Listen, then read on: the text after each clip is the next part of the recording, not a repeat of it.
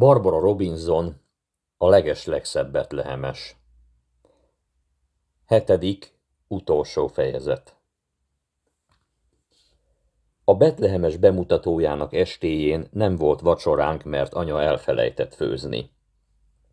Apa szerencsére nem csinált belőle ügyet. Mrs. Armstrong telefonhívásai és a betlehemes próbái között apa egyáltalán nem számított vacsorára. Ha az egésznek vége, mondta, együtt elmegyünk megünnepelni, és eszünk egy csomó hamburgert. Mire anya azt mondta, hogy ő minden bizonyja leginkább elbújdosni akar majd a betlehemes végeztével. Egyszer sem játszottuk végig a darabot, mondta. Fogalmam sincs, mi fog történni. Könnyen meg lehet, hogy a világtörténelemben ez lesz az első betlehemes, amelyben József és a napkeleti bölcsek összetűzésbe keverednek, és Mária elrohan a kisbabával. Anya feltételezése talán nem is alaptalan, gondoltam, miközben azon tűnődtem, hogy vajon az angyalkórusnak ilyen esetben mit kell tennie. Elég idétlen lenne, ha miközben Máriának menekülnie kell a kisbabával, mi továbbra is ott állnánk, és a szent gyermekről énekelnénk.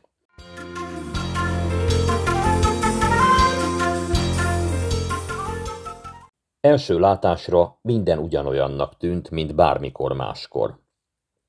A szokásos zűrzavar uralkodott, az angyalkák szembebögték egymást szárnyaikkal, és a rosszkedvű pásztorok fürdőköpenyeikben csetlettek botlottak. A fényszóró csóvája előre-hátra le s felvilágított, úgy, hogy az ember gyomra forogni kezdett, ha megkísérelte annak mozgását követni. És mint minden alkalommal, a Jászolban a Szalmán című ének zongora kísérője olyan magasan kezdett el játszani, hogy szinte nem is hallottuk, nemhogy követni tudtuk volna.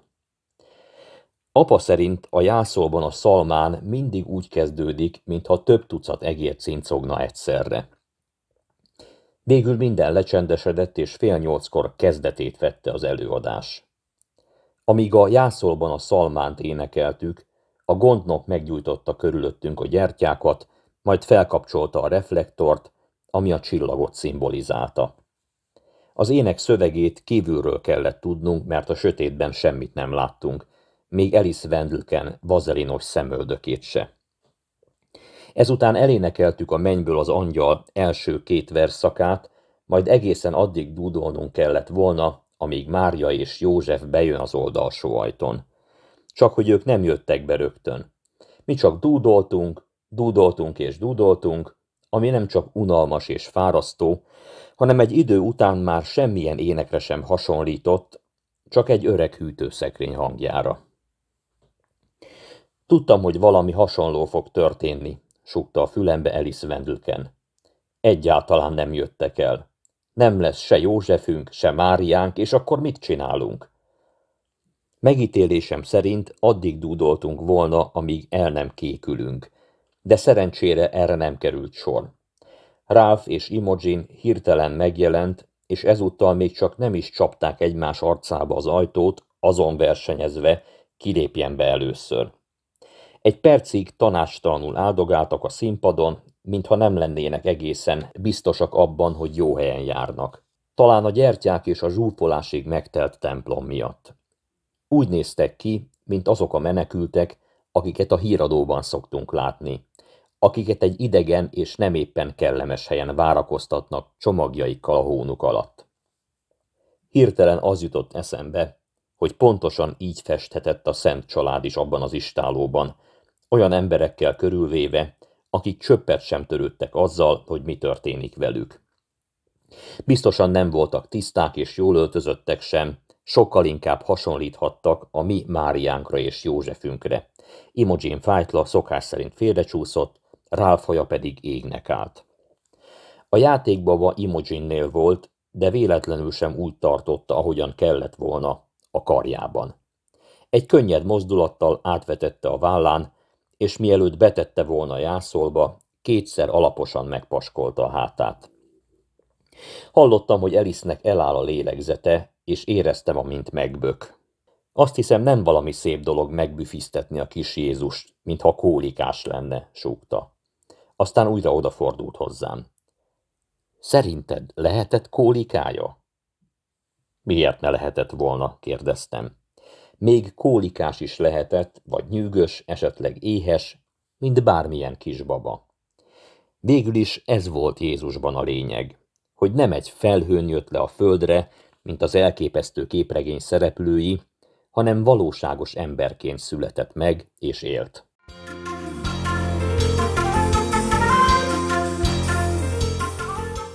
Ezután azonnal el kellett kezdenünk a pásztorok pásztorokat, és nagyon hangosan kellett énekelnünk, mert rengeteg pásztor volt, és akkora zajt csaptak a botjaikkal, mintha azok hokiütők lettek volna. Ezután Gladys következett az angyal kórus mögött. Félretolta útjából a gyerekeket, miközben a lábukra lépett.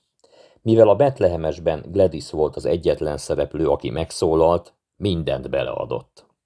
Halljátok, gyermek született néktek, kiabálta, mintha kétségtelenül ez lenne a világ leges legjobb híre. Mire valamennyi pásztor remegni kezdett, elsősorban a Gladys-től való félelem miatt, ám ez mit sem rontott az összképen. Ezután három ének következett az angyalokkal. Ennyi időt vett igénybe az angyalok bevonulása, ugyanis mindannyian első osztályosok voltak, így izgultak, sírtak, elfelejtették, hová kellett állniuk, felakadtak szárnyukkal az ajtófélfára és hasonlók. Amíg a fiúk a három napkeleti királyt énekelték, kicsit kifújhattuk magunkat. A közönségből mindenki hátrafordult, hogy megnézze a napkeleti bölcsek bevonulását. Mi van a kezükben? kérdezte Alice. Nem tudtam kivenni, ám azt láttam, hogy valami nagyon nehezet cipelnek. Leroy majdnem lejtette. Nem volt nála tömvénes üveg, Claude és Olli sem hozott semmit, pedig rájuk volt bízva az arany és a mirha. Tudtam, hogy ez lesz, mondta Alice, immáron másodszor. Fogadok, hogy valami szörnyű dolgot cipelnek. Mint például... Például egy égő áldozatot. Ismered őket. Ami igaz, az igaz, sok mindent elégettek már, de amit hoztak, azt nem. Egy sonka volt náluk. Azonnal tudtam, honnan szerezték. Apukám tagja a gyülekezeti jótékonysági bizottságnak, és karácsonykor élelmiszer csomagokat ajándékoznak a rászorulóknak. A sonka herdmenék kosarából származott. Még a boldog karácsonyt feliratú szalag is rajta volt. Biztos, hogy lopták, mondta Alice. Nem igaz. Az élelmiszer csomagjukban volt, és ha el akarják ajándékozni, nyugodtan megtehetik. De még abban az esetben is, ha valóban nem szerették a sonkát. Ez volt Alice következő ötlete, hisz egész életükben soha senkinek nem adtak semmit, csak pofonokat. Muszáj volt meghatódni. Leroy közvetlenül a jászol előtt helyezte el. Mulatságos volt a sonka látványa a díszes üvegek helyett, amelyekben a mirha és tömbjén szakott lenni. Ezt követően komótosan letelepettek a színpad egyetlen szabadon maradt szegletében. Amíg a Betlehem Betlehemet énekeltük, a napkeleti bölcseknek egymással kellett volna tanácskozniuk, majd ezt követően a másik ajtón kivonulni, hogy mindenki számára világos legyen, nem azon az úton mennek haza, amelyen jöttek. Ám a herdmen gyerekek elfelejtettek kimenni, vagy egyszerűen nem is akartak, és még csak nem is tanácskoztak, csak ültek a színpadon, és nem volt mit tenni. Az egészet elrontják, súgta Alice de ez egyáltalán nem volt igaz. Tulajdonképpen logikus volt, hogy a napkeleti bölcsek leülnek kipihenni az útjukat. Nagyon messziről érkeztek. Nem várhatod el tőlük, hogy miután megérkeztek, csak odaadják a sonkát és már is menjenek, mondtam Elisnek.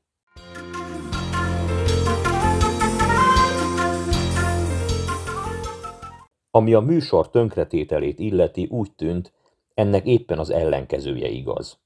A Herdman gyerekek határozottan feldobták a Betlehemest azzal, hogy a lehető legtermészetesebb módon cselekedtek. Például megbüfisztették a babát, és azt gondolták, hogy egy sonka hasznosabb ajándék az illatos olajoknál.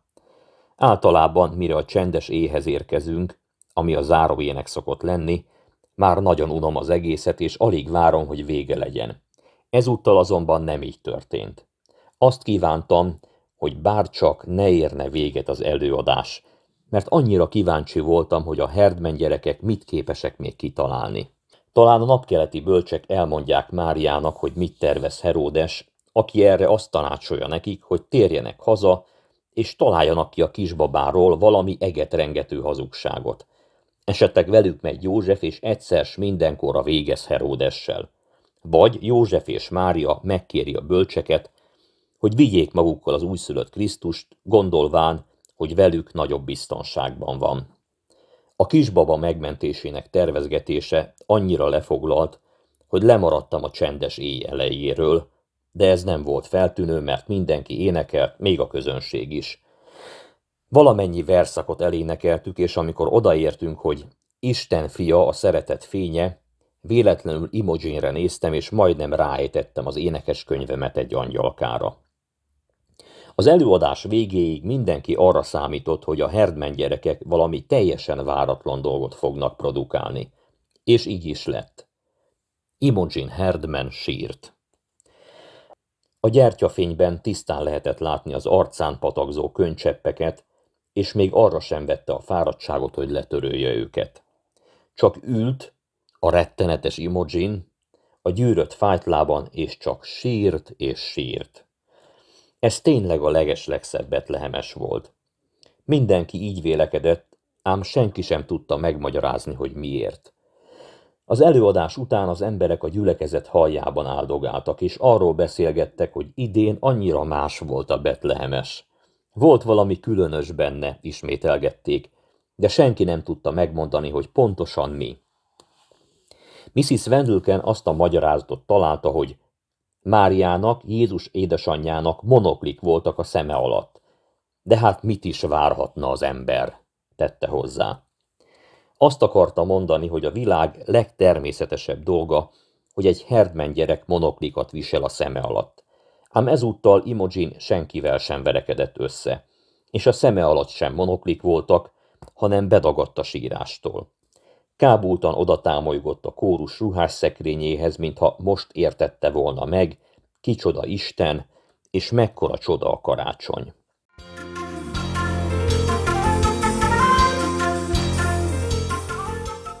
És ez volt az egészben a különös. Éveken át gondolkodtam a karácsony csodáján és Jézus születésének rejtéjén, de igazán soha nem értettem meg.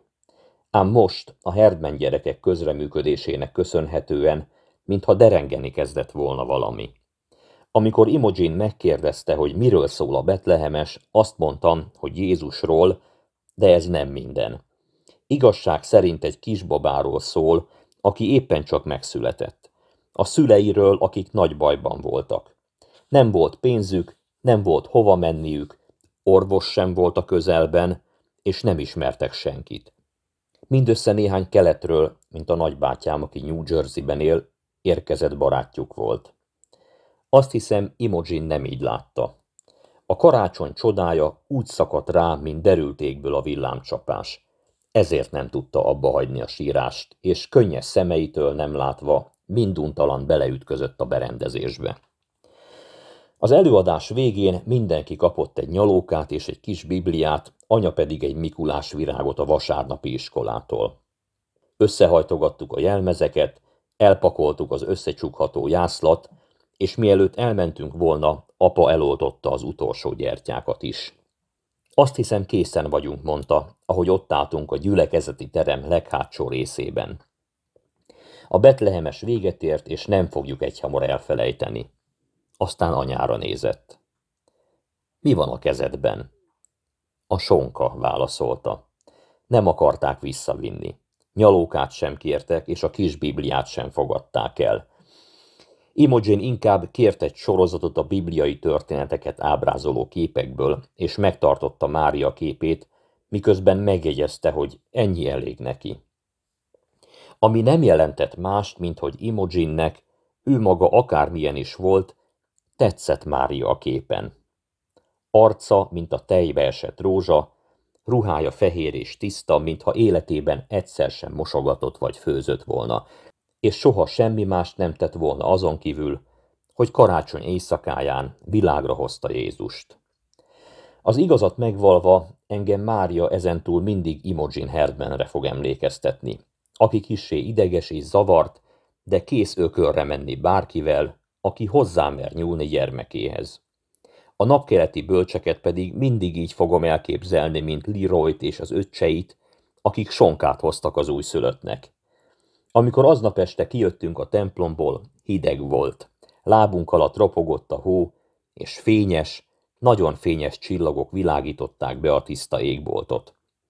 Az úr angyalára gondoltam, Gladysre, sovány lábacskáira, köntöse alól kilógó, koszos tornacipőjére, s arra, ahogy körbe-körbe futkosva, egyre csak azt kiabálta, halljátok, gyermek született néktek!